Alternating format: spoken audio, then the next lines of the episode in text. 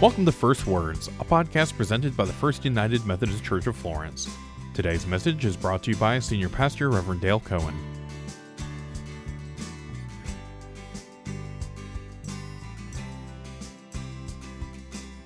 Over the last two weeks, we've discussed how sometimes we need a spiritual reset.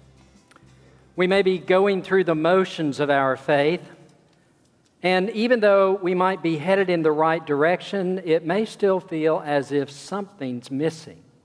Or we could be on the wrong track altogether, needing to redirect our attention to Jesus in order to move back along the path that we should be walking. In the first week of the series, we talked about navigating the rough starts of a reset. We examined the barriers that prevent us from following Jesus and then actually looked at some ways that could help us move beyond those barriers.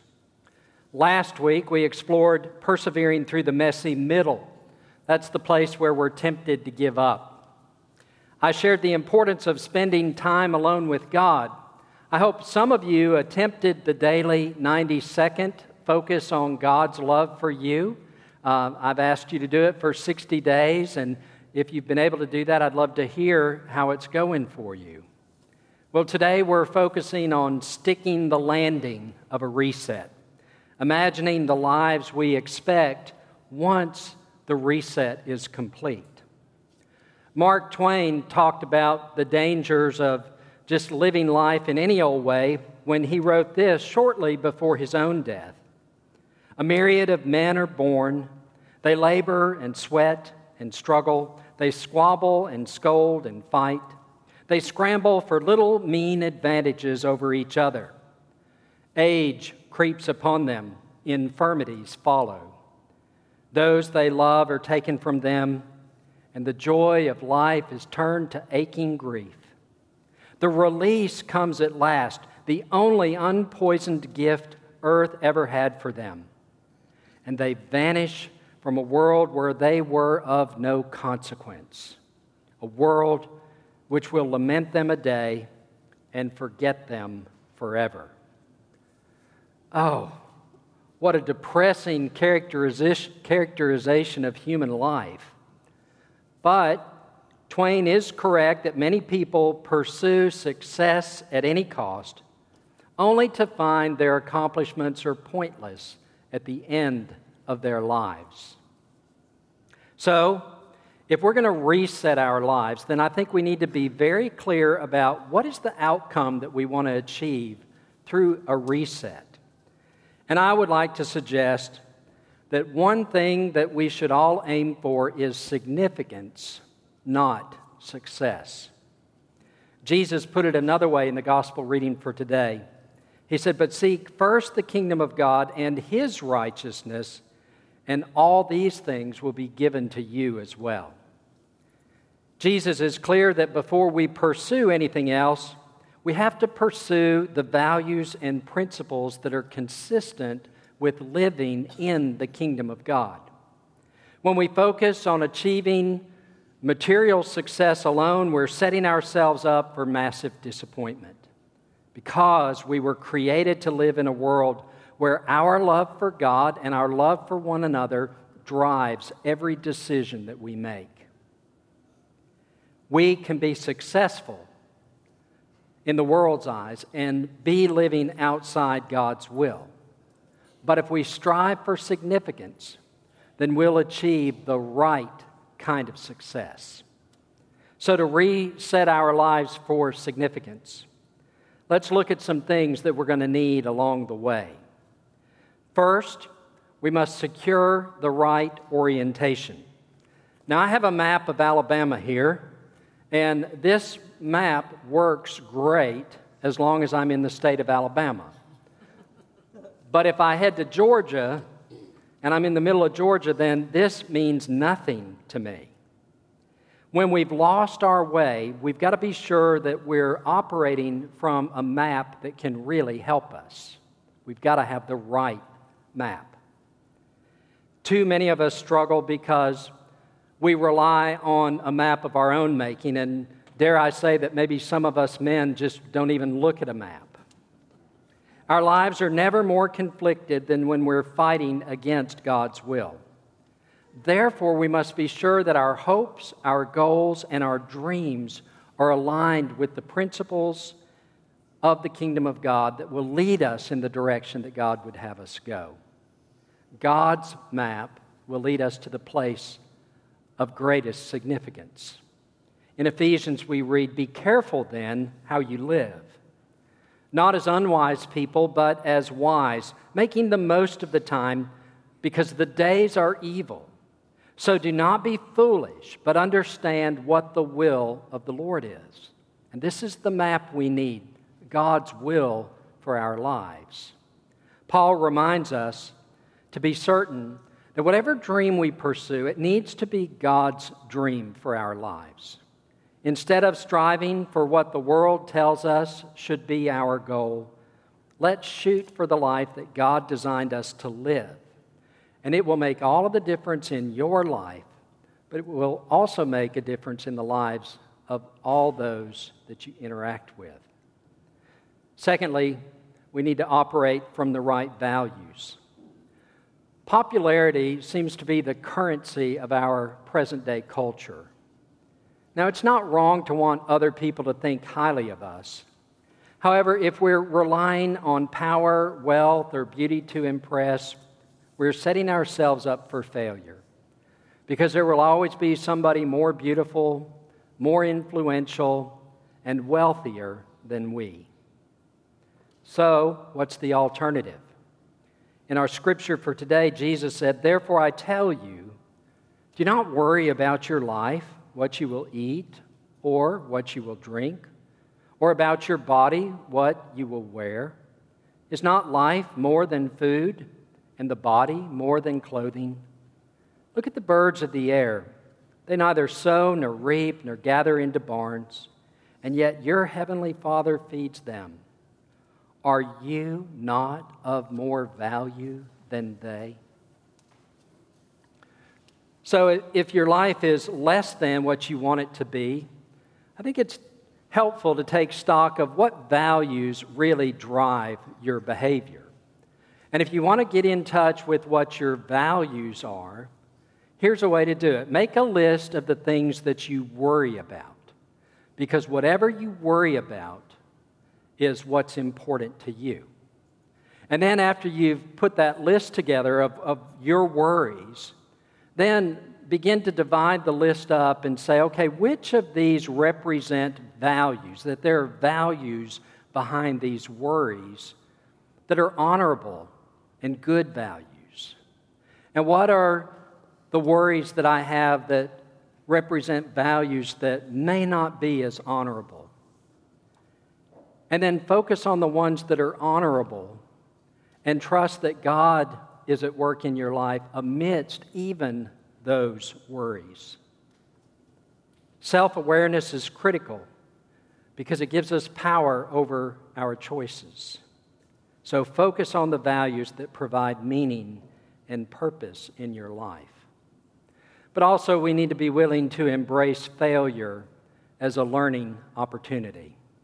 No matter how hard we try, we will never be able to perfectly fulfill God's will for our lives. Sometimes it's because we misinterpret what God asked us to do, and then we have to deal with the fallout of that. We can either learn from our failures or face the same failures over and over again. I love the saying insanity is doing things the way you've always done them and expecting things to turn out differently. The way our lives turn out often is because of the systems that we put in place that produce those results. And if we don't like the results, we have to change the systems. If something isn't working, it's time to quit. It's time to find something else. But there's a caution here, too.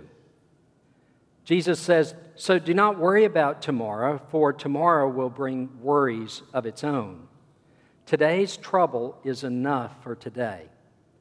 Now, I don't know about you, but sometimes it's a little bit guilt inducing if somebody says, Don't worry because we all worry.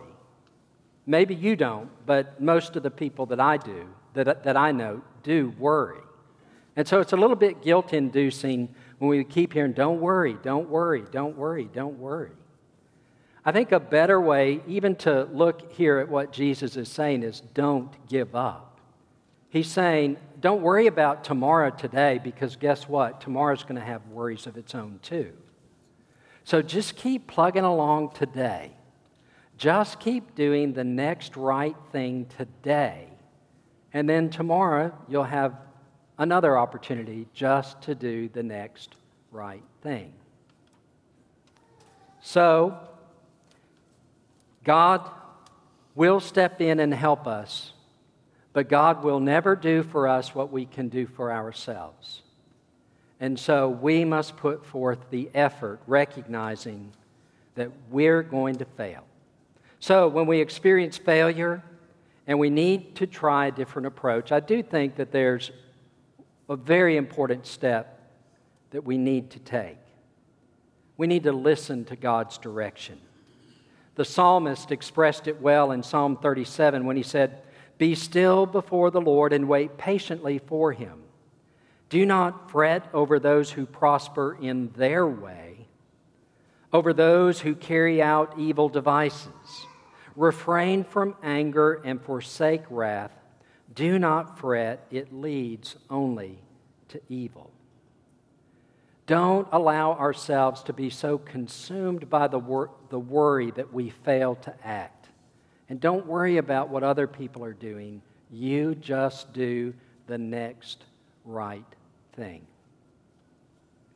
Well, once we have the right orientation and values, and we're open to learning from our failures, then we can begin to move toward that life of significance.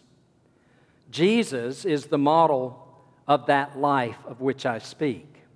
Jesus brought love, hope, and peace into every interaction that he had with people. His life advanced the kingdom of God. So I like to define a life of significance this way it is a life that advances the principles and values of the kingdom of God. Our job as Christians is to usher in the kingdom of God where God's will is done on earth as it is in heaven. And we pray that every time we pray the Lord's Prayer. Our job in ushering in the kingdom of God is to bring heaven to earth. So, how do we do that? The first point is obvious. We need to seek God's will first. We can't pursue God's will if we're so preoccupied with being successful in this world because popularity and power and possessions they mean nothing to us in the kingdom of God if our hearts are not in the right place. Those pursuits may help us feel more in control, but our lives will always be less than what they could be if we were living more according to the principles of the kingdom of God. I paraphrase Matthew 6:33 this way: Pursue God first, trusting that God will help you order your life in a way that satisfies and fulfills your soul. How many times have you pursued the things of the world only 24 hours later to be as empty as you were before? We need something that satisfies perennially. We need something that satisfies wholly and fully. Since God made us, God knows best how our lives need to operate. And that's why we need to seek Him and His will for our lives. But I think it's also important, and this is building on the point from last week, I think we need to connect with the God who loves us. I say it all the time. God loves you. And I can't say it enough because the message that this world has for us is we're not good enough. We're not good enough for the world, so therefore we're surely not good enough for God. But the reality is, we don't have to convince God to love us.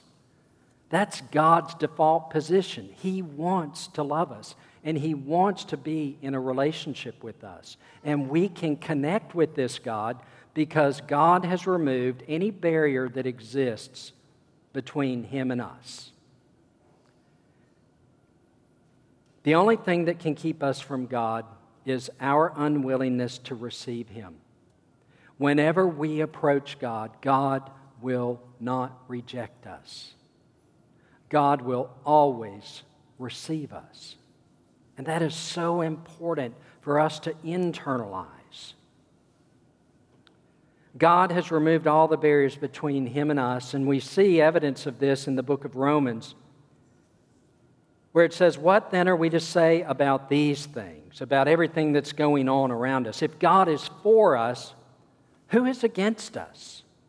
He who did not withhold his own son, but gave him up for all of us, how will he not with him, with Jesus, his son, also give us everything else? For I am convinced that neither death, nor life, nor angels, nor rulers, nor things present, nor things to come, nor powers, nor height, nor depth, nor anything else in all creation will be able to separate us from the love of God in Jesus Christ our Lord. Nothing can separate us. No thing can separate us. And that's God's doing because God wants us to connect with Him. Thirdly, we must trust God and God's design for His kingdom. In the scripture, Jesus said that God knows our needs before we ask and that He is faithful to meet those needs. Now, the problem is that what we think are needs may not be the needs that we actually have, but God understands the real needs of our lives, and God is always there with God's providential care to minister to those real needs.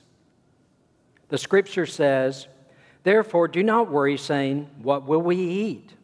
Or what will we drink? Or what will we wear? For it is the Gentiles, it's the unbelievers who seek all these things. And indeed, your heavenly Father knows that you need all these things. But seek first the kingdom of God and his righteousness, and all these things will be given to you as well. I know faithful people starve to death. I know faithful people end up homeless. I know faithful people lose their jobs. I know faithful people get sick and die. I can't fully explain why that happens. But no matter what happens, we must continue to trust that God's love for us is always at work preserving what is ultimately best for us. Therefore, as we seek to reset our lives, we need to think about what it means to live that life of significance, that life based upon the principles and values of the kingdom of God. For you see, God's vision is that heaven will come to earth, that Living as citizens in God's kingdom compels us to treat every other living human being as a member of God's family, taking responsibility just as Jesus did to meet people's needs when they are in crisis. Because here's the thing if we do the things that Jesus did, then people will be fed who are hungry. People who need shelter will be sheltered. People who need an education will be educated. Whatever people need, they will get. This, the kingdom of God, is a progression where we are able to more fully bring heaven to earth.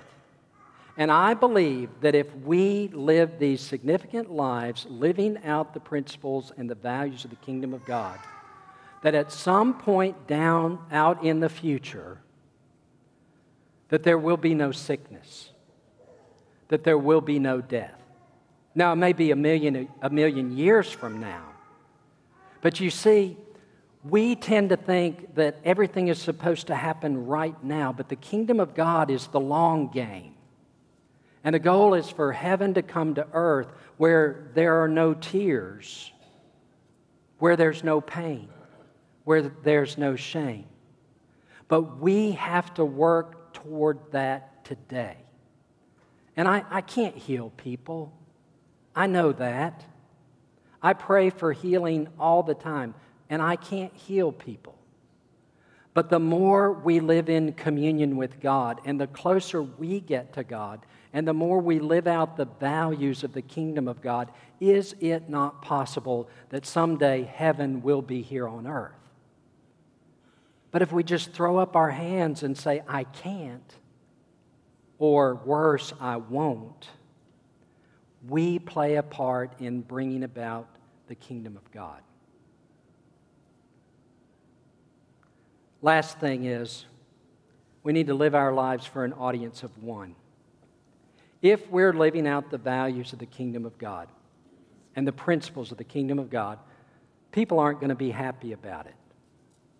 They're going to look at us and they're going to go, Why are you doing that? Why are you helping people that don't deserve help? You know, you're just enabling in this situation. People are going to judge. But don't fall into the trap of trying to please people. Live your life for an audience of one, and that's God. People will ridicule you, they'll question you and your motives. But when it comes to resetting our lives, only God's opinion matters. If we want a meaningful life, that is a life that's, that's beyond successful, then we've got to seek a life of righteousness. And this is Jesus' description of it. Then Jesus said to his disciples, Whoever wants to be my disciple must deny themselves, take up their cross, and follow me. Whoever wants to save their life, they'll lose it. But whoever loses their life for me will find it. What good will it be for someone to gain the whole world? yet forfeit their soul. If you're in the middle of a reset, be clear about the outcome that you want. Aim for significance, not success. In the name of the Father, and the Son, and the Holy Spirit. Amen and amen. Thank you for listening to First Words. For more information about our services or how to get involved in our community, visit us at fumcflorence.org or facebook.com slash florencefumc.